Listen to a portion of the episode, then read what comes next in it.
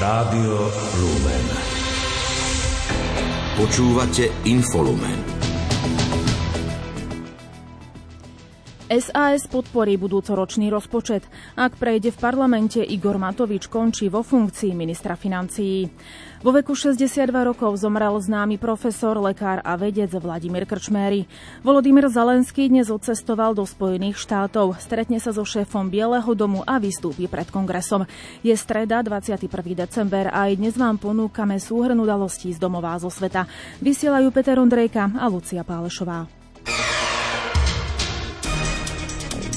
Domáce spravodajstvo. Strany Oľano, Sme rodina, SAS a za ľudí sa dohodli na podpore schválenia štátneho rozpočtu na budúci rok. Rozpočet by mal parlament schváliť zajtra. Slovensko by sa tak vyhlo rozpočtovému provizóriu. Po schválení rozpočtu by mal skončiť vo svojej funkcii doterajší minister financí Igor Matovič. Od piatka by mal byť dočasne poverený riadením rezortu financií pravdepodobne premiér. Súčasťou dohody na rozpočte je podľa premiéra Eduarda Hegera zavedenie výdavkových limitov, zvýšenie aj zníženie niektorých daní a poplatkov.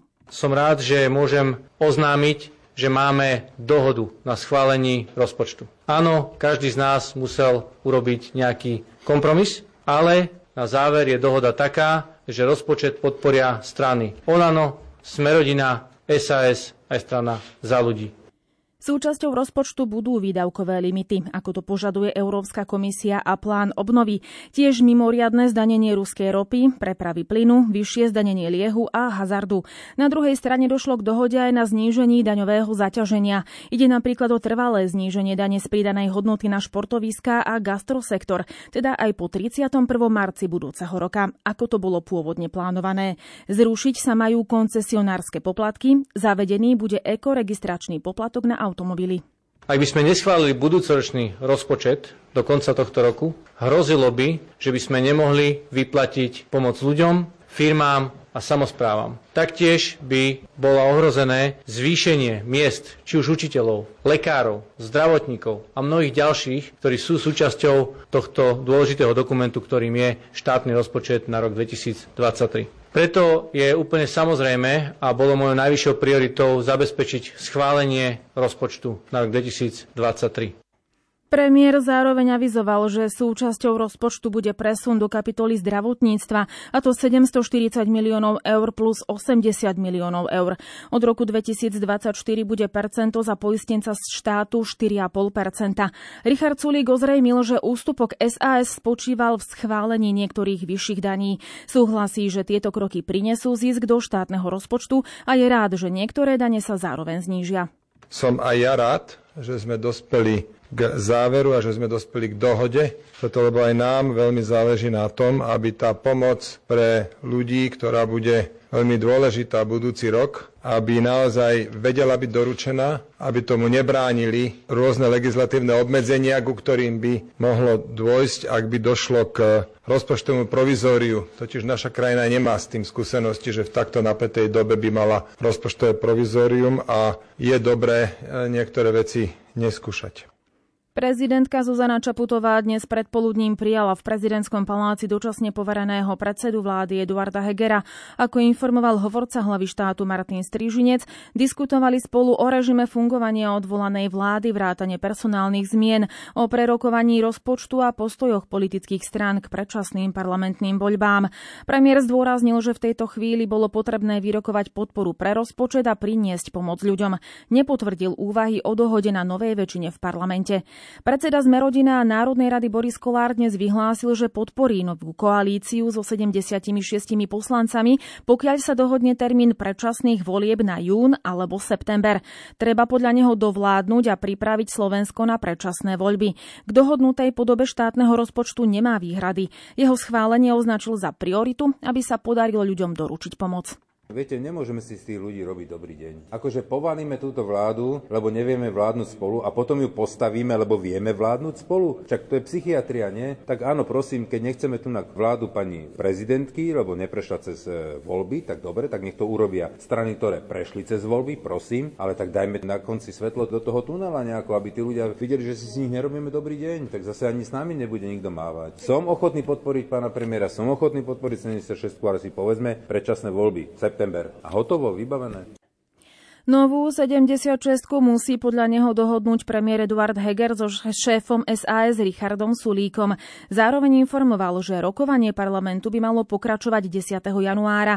Chce naň presunúť novelu ústavy o možnosti skrátenia volebného obdobia. Poslanec za ľudí Juraj Šeliga nemá problém s tým, aby sa koncesionárske poplatky rušili, ale musí byť jasne nastavené financovanie RTVS tak, aby bola stále nezávislá. Ďalšie rokovanie o novej 76 vedie podľa neho Eduard Heger, ktorý má ich plnú dôveru. Ak štátny rozpočet nebude tento rok schválený, po 1. januári bude mať štát prostriedky len na kompenzácie pre dodávateľov tepla. V súvislosti s rastúcimi cenami na to upozornil minister hospodárstva Karel Hirman. Vyčlenené prostriedky by už nestačili na kompenzácie pre dodávateľov plynu. V prípade domácnosti ideme podľa memoranda. Prípade firiem tie ceny my neregulujeme, ale chceme poskytovať pomoc, určitú kompenzácie pokračovať. Tá ale absolútne závisí od štátneho rozpočtu a od toho, aké budú finančné možnosti. Čo sa týka plynu, aktuálne dnešný deň tie dodávky, to nariadenie vo všeobecnom hospodárskom záujme nie je možné vydať vzhľadom na to, že jednoducho nemám ako minister v dispozícii ten potrebný objem finančných prostriedkov k 1. januáru, aký potrebujem mať. Aj napriek tomu, že sú pripravené, ale vzhľadom na podmienky rozpočtového provizória nemôžu byť použité. Proste taký je zákon. V prípade cien tepla nariadenie, ktoré bolo vydané, bude podľa ministra Hirmana aplikované. Takže ten nárast cien alebo tá cenová hladina samozrejme bude rozdielna, lebo máme zhruba 800 rôznych dodávateľov tepla o rôznych území, kde sa to teplo vyrába a dodáva. Takže tie ceny tak ako predtým budú rôzne samozrejme, ale tá miera nárastu bude limitovaná tak, ako bolo uvedené, respektíve bude upravená na, na konkrétne číslo, to sa ešte upraví v nariadení, na miesto percentuálneho nárastu bude 20 eurový nárast. Maximálny možný. Doplnil, že pri slovenských elektrárniach sa štát pohybuje v dvoch rámcoch. Prvý rámec je, že štát je jeden z akcionárov slovenských elektrární a musí sa správať zodpovedne k firme, ktorú spolu vlastní. Druhým rámcom je verejný záujem, teda obrana záujmov verejnosti a štátu. V zmysle týchto rámcov pristupuje rezort k dohode s elektrárňami. Ekonomická situácia slovenských elektrární je podľa neho zložitá aj preto, lebo tretí jadrový blok v Mochovciach sa už v tomto roku nepodarí uviezť do prevádzky. Krátko z domova. Voľby do Národnej rady by v decembri vyhral hlas SD so ziskom 19% hlasov. Nasledovali by Smer SD s vyše 16,5% a Progresívne Slovensko s takmer 13% Štvrté v poradí by skončilo hnutie Zmerodina so ziskom viac ako 8% za ním by nasledovalo Oľano s takmer 7,5% Do parlamentu by sa dostala aj Republika, KDH a SAS, ktorá by získala niečo vyše 5,5% Vyplýva to z prieskumu agentúry Focus pre televíziu Markíza a denník SME. Na československých hraniciach sa uvoľní režim. Česká polícia bude ponovom robiť len náhodné kontroly. Oznámil to minister vnútra Vít Rakušan, ktorý povedal, že aj vďaka spolupráci so Slovenskom sa situácia lepší. Národná kriminálna agentúra porušila základné práva Jaroslava Haščáka na prerokovanie jeho veci bez zbytočných prieťahov v kauze Gorila. Vyplýva to z nálezu ústavného súdu, ktorý v ďalších častiach sťažnosti nevyhovel. Na nálezu pozornil Haščákov právny zástupca Martin Škubla. Líder strany Dobrá voľba a umiernený Tomáš Drucker uvoľnil svoju funkciu predsedu strany. Predsedníctvo mimo parlamentnej strany si zvolilo za nového podpredsedu Radoslava Baťa. Nové, drahšie dialničné známky na budúci rok sa budú dať kúpiť od štvrtka. Známka na 365 dní zdražuje z 50 na 60 eur.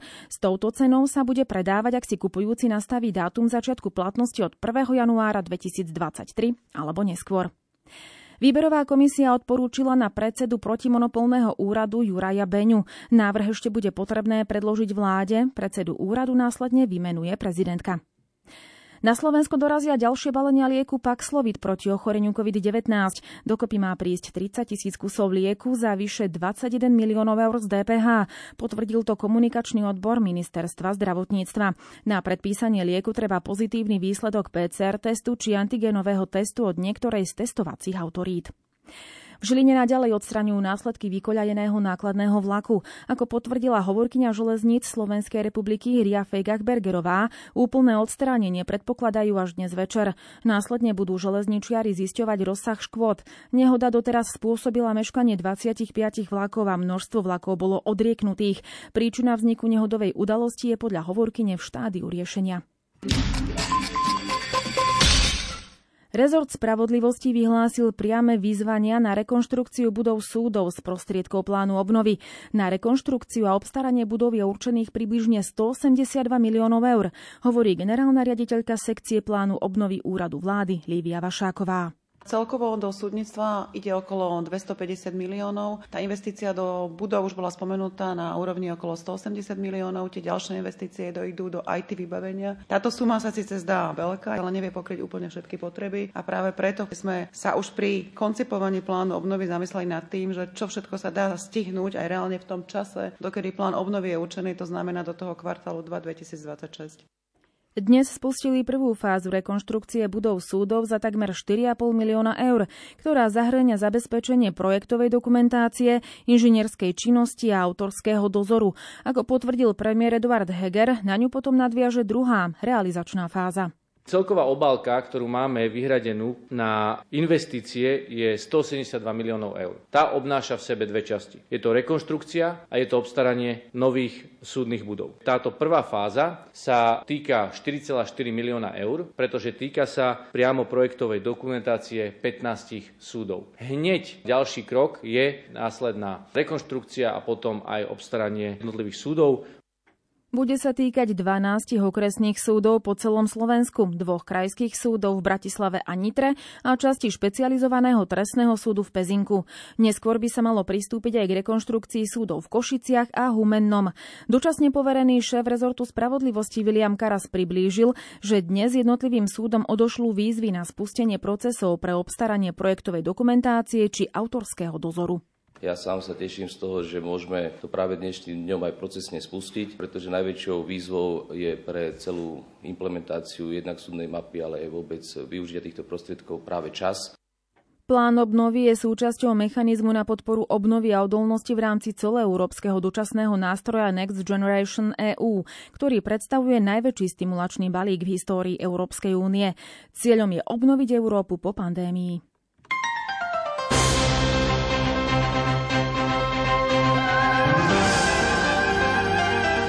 церкви.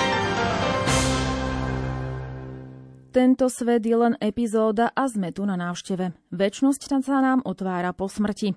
To sú slová profesora, lekára a vedca Vladimíra Krčméryho, ktorý zomrel včera vo veku 62 rokov. Jeho pamiatku si na sociálnych sieťach pripomenulo niekoľko politikov či osobností, medzi nimi aj premiér Eduard Heger, Igor Matovič, Boris Kolár, Zuzana Čaputová či Pavol Čekan.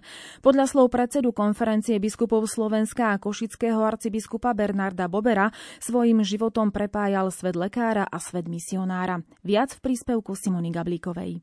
Profesor Vladimír Krčméry bol infektológ, epidemiológ a odborník na tropickú medicínu. Zakladal sociálne zariadenia v rozvojových krajinách v Afrike či Ázii v rámci humanitárnych misií. V roku 1985 začal pôsobiť na klinike infekčných chorôb v Bratislave. Prednášal aj na Trnavskej univerzite a v roku 2002 založil súkromnú vysokú školu zdravotníctva a sociálnej práce svätej Alžbety v Bratislave, ktorej bol dlhé roky aj rektorom. Predseda konferencie biskupov Slovenska a košický arcibiskup Bernard Bober poďakoval profesorovi za svedectvo, že sa nehambil za vieru našich otcov na akomkoľvek podujatí a pri akejkoľvek príležitosti. Obdivoval som ho, jeho zápal, jeho optimizmus, napojenie napríklad na rodinu svojho strýka Silva Krčmeryho. A ja som ho tak bral, aj keď máme veľa svetých ľudí a máme veľa zaangažovaných prospekt práve dobra ľudstva, ale ja som ho tak bral ako slovenská matka Teresa z Kalkaty. Ku kondolencii sa pridalo aj Fórum života, ktoré si na profesora spomína ako na neúnavného ochrancu ľudskej dôstojnosti a ochrancu života od počatia, hovorí predsednička fóra Marcela Dobešová. To je jeho životné krédo, slúžiť druhým a pomáhať životu žiť, tak to bolo viditeľné v každom jeho čine a konaní, čo robil. Takže bol pri roku 2005 aj pri vyhlásení Dňa počatého dieťaťa. Profesor Vladimír Krčméry viackrát prijal pozvanie aj do nášho rádia, kde nemal problém rozprávať či už o vážnych témach, ako aj viere, za ktorú sa nikdy nehambil. V roku 2019 bol hosťom špeciálnej relácie na štedrý deň s názvom Keď núdzny potrebuje pomoc. Ponúkame vám jeho vianočný odkaz pre nás všetkých. Moja taká prozba, že aby sme si tieto Vianoce všimli obidve tie stránky tej betlehemskej idyly. Aj tú peknú stránku, že prichádza medzi nás Syn Boží so svojou obrovskou nádejou, či veríme alebo neveríme, je to historicky úžasná udalosť, že Boh sa dotkol tejto zeme. A druhá vec je tá odvrátená strana. To znamená, že ako prišiel, že Ježiš Kristus neprišiel len s tou idylou betlehemského kráľovstva, čiže neboli tam len tí traja mudrci a tie dary, ale úplne predtým sme mali, hovorím, prvých bezdomovcov na ulici, slobodné matky, migrantov. Mali by sme cez tieto Vianoce si otvoriť srdcia, či už fyzicky. Keď nie fyzicky, tak aspoň duchovne Relácie s profesorom Krčmerim nájdete v archíve Rádia Lumen. S veľkým zármutkom prijal správu o úmrtí profesora Vladimíra Krčméryho aj dočasne poverený premiér Eduard Heger. Bol to človek, ktorý sa rozdal. Celý svoj život sa rozdával ľuďom a išiel do miest, pomáhal tam, kde sa iní neodvážili ísť ani len myšlienkami. A to je, myslím si, že jeho najväčší odkaz je toto rozdávanie sa, hrdinstvo, obeta, ochota, pomoc druhým ľuďom.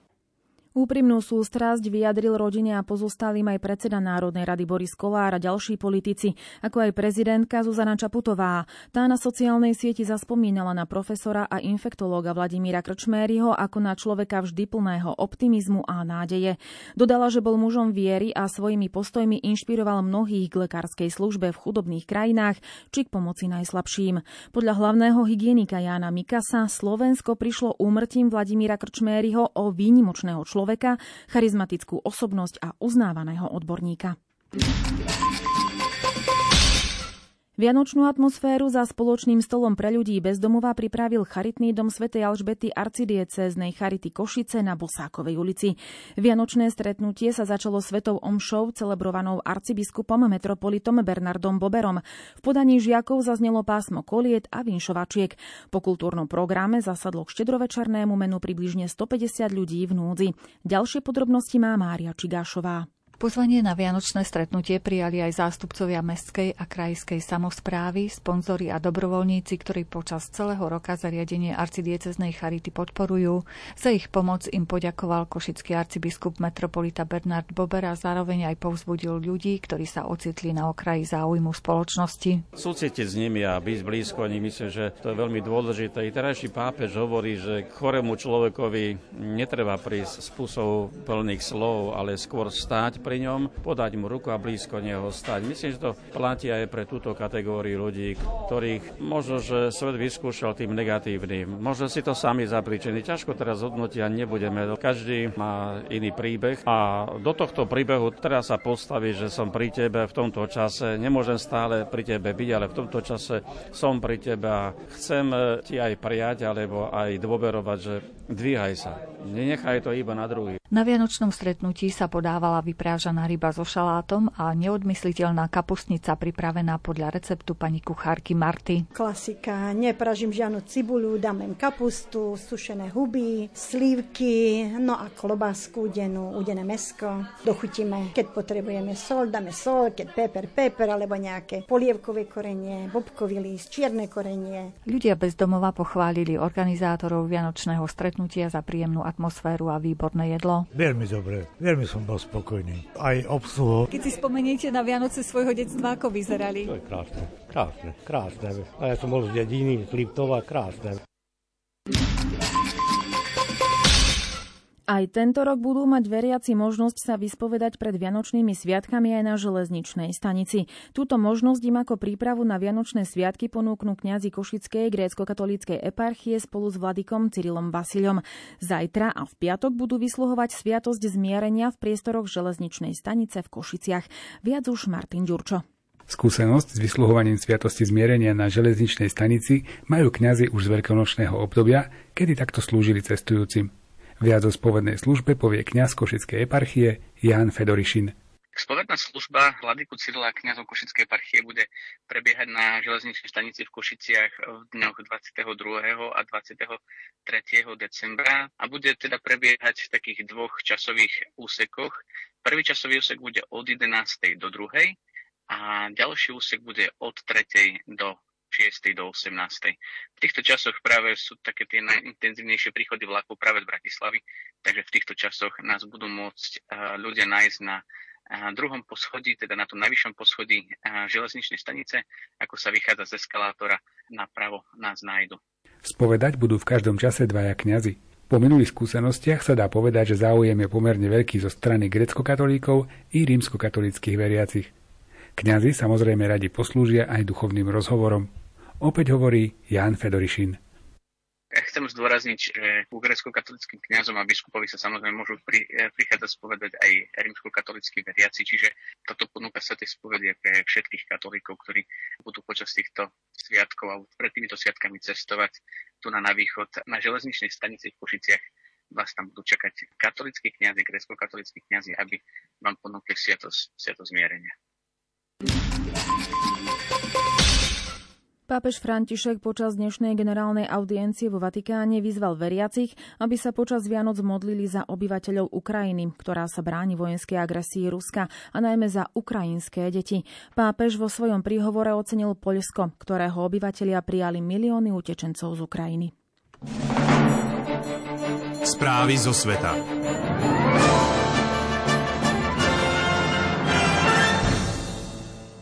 Ukrajinský prezident Volodymyr Zelenský oznámil, že je na ceste do Washingtonu, kde bude rokovať s americkým prezidentom Joe Bidenom a vystúpi v kongrese. Návštevu, o ktorej informovali včera niektoré americké médiá, potvrdil aj Bielý dom.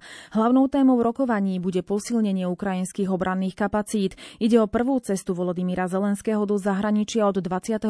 februára, keď ruská armáda napadla Ukrajinu, informuje Jana Ondrejková. Ukrajinský prezident Volodymyr Zelenský, ktorý dnes absolvuje návštevu Spojených štátov, cestoval najskôr vlakom do Poľska. Poľská televízna stanica TVN24 zachytila vo videu okamih, keď prezident Zelenský dorazil do mesta Přemýšl, nedaleko poľsko-ukrajinských hraníc. Následne nastúpil do bieleho osobného auta a čakal na odjazd konvoja vozidiel. Podľa TVN24 odletel do Washingtonu z letiska v poľskom meste Češov. Bolo ho vidieť v prítomnosti americkej veľvyslankyne na Ukrajine Bridget N. Brinkovej. Zverejnené video bolo z bezpečnostných dôvodov čiastočne zahmlené. Bielý dom potvrdil, že ukrajinský prezident Volodymyr Zelenský dnes pricestuje na návštevu Washingtonu. Samotný Zelenský to dnes ráno oznámil na Twitteri. Ukrajinský prezident sa v Bielom dome stretne s americkým prezidentom Joe Bidenom, kde majú absolvovať aj spoločnú tlačovú konferenciu. Po nej by mal Zelenský približne o 19.30 miestneho času vystúpiť s prejavom v americkom kongrese. Pri tejto príležitosti oznámia významný nový balík bezpečnostnej pomoci. Nemenovaný predstaviteľ americkej administratívy podľa AFP v tejto tejto súvislosti potvrdil, že súčasťou balíka bude aj protivzdušný raketový systém Patriot. Hovorkyňa Bieleho domu vyzdvihla aj Zelenského plánovaný prejav v americkom kongrese, ktorý bude podľa nej znakom silnej nadstraníckej podpory pre Ukrajinu. Bielý dom potvrdil, že americký prezident Joe Biden sa chystá dnes oznámiť dodanie systémov protivzdušnej a protiraketovej obrany Patriot Ukrajine na pomoc v boji s Ruskom. Predstaviteľ Bieleho domu tiež uviedol, že USA vycvičia ukrajinských vojakov v zaobchádzaní s touto batériou batériou, pričom k výcviku dôjde na území tretej krajiny. Hovorca Kremľa Dmitrij Peskov novinárom povedal, že z aktuálnej cesty ukrajinského prezidenta Zelenského do USA nevzíde nič dobré. Podľa Peskova, ktorého cituje agentúra Reuters, pokračujúce dodávky západných zbraní povedú k prehlbeniu konfliktu, čo sa vraj nakoniec môže Kievu vypomstiť. Naopak za mimoriadne významnú označil dnešnú návštevu ukrajinského prezidenta Volodymyra Zelenského v Spojených štátoch jeho poradca Michailo Podoliak. Návšteva podľa neho vyvráti pokusy Ruska dokázať, že americko-ukrajinské vzťahy chladnú. Krátko zo sveta. Ruský prezident Vladimír Putin dnes označil konflikt na Ukrajine za spoločnú tragédiu, za ktorú však podľa neho nemôže Moskva, ale Kiev a jeho spojenci. Ako doplnil šéf Kremľa, ruské námorníctvo dostane v januári novú hypersonickú raketu Cirkon, ktorá nemá vo svete obdobu. Ruská vláda je podľa jeho slov pripravená podporovať ozbrojené sily bez finančného obmedzenia a na vedenie tzv. špeciálnej vojenskej operácie na Ukrajine dostanú ruské sily všetko, čo budú potrebovať. Ruský minister zahraničných vecí Sergej Lavrov dnes obvinil európske krajiny, že nevedú riadne vyšetrovanie série výbuchov, ktoré v septembri zasiahli plynovody Nord Stream. Rusko obvinilo z účasti na výbuchoch Britániu, čo Londýn odmietol. Vyšetrovatelia vo Švédsku a Dánsku tvrdia, že explózie boli výsledkom úmyselnej sabotáže, možných vynikov však neuviedli. Generálny riaditeľ Svetovej zdravotníckej organizácie Tedros Ghebreyesus vyjadril veľké znepokojenie v spojitosti s novou vlnou prípadov ochorenia COVID-19 v Číne. Peking vyzval, aby poskytol podrobné informácie o vážnosti situácie. Švajčiarska vláda dnes zamietla návrh parlamentu týkajúci sa zavedenia možnosti tretieho pohlavia okrem mužského a ženského na oficiálnych dokumentoch. Vyslovila sa aj proti návrhu neuvádzať žiadne pohlavie. Spolková rada svoje rozhodnutie zdôvodnila tým, že binárny rodový model je vo švajčiarskej spoločnosti stále hlboko zakorenený. Šport Rádia Lumen. Slovenská hokejová reprezentácia do 20 rokov prvýkrát trénovala v kompletnom zložení. V kanadskom meste Trúro korčuľovalo všetkých 28 nominovaných hráčov, vrátane najväčšej zámorskej posily Šimona Nemca.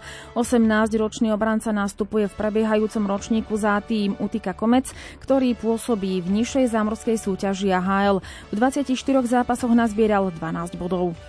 Hokejisti zvolená zvíťazili nad Liptovským Mikulášom 3-0 a zostali na čele Extraligy. Druhý Slovan Bratislava vyhral včera nad tretími novými zámkami 5-0. Hokejisti HC 05 Banská Bystrica triumfovali v piatom zápase za sebou, keď uspeli na ľade HK Poprad 7-3. Hokejisti z Pišskej Novej Vsi si na domácom ľade poradili z HC Košice 4-2. Presvedčivé víťazstvo domáceho týmu videli aj diváci v Michalovciach. Hostia z Prešova prehrali 1-5. Ani na Dubnickom ľade pri Dukle Trenčín sa neskončila nepr- priaznivá séria HK Nitra. Zverenci Antonina stavianiu podľahli 1-3 a v Extralige prehrali už 11 zápasov po sebe.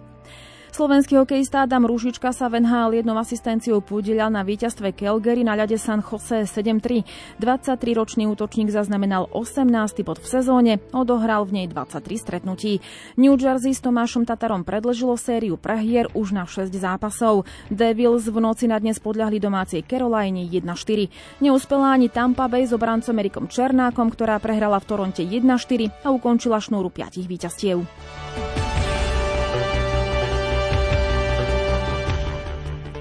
Predstavitelia Medzinárodnej futbalovej federácie diskutovali o možnosti usporadúvať majstrovstva sveta mužov každé tri roky. Riadiaci orgán futbalu prehodnocuje plány na radikálnu zmenu kalendára. Informáciu priniesla agentúra DPA. Počasie Počasie bude zajtra daždivé a teploty budú pomaly stúpať. Viac už meteorológ Peter Jurčovič. Rátame s tým, že stále ešte bude pokračovať tento prílev vzduchu od západu, budú prichádzať ďalšie vlny oceánskeho vzduchu, takže oblačnosti bude stále veľa.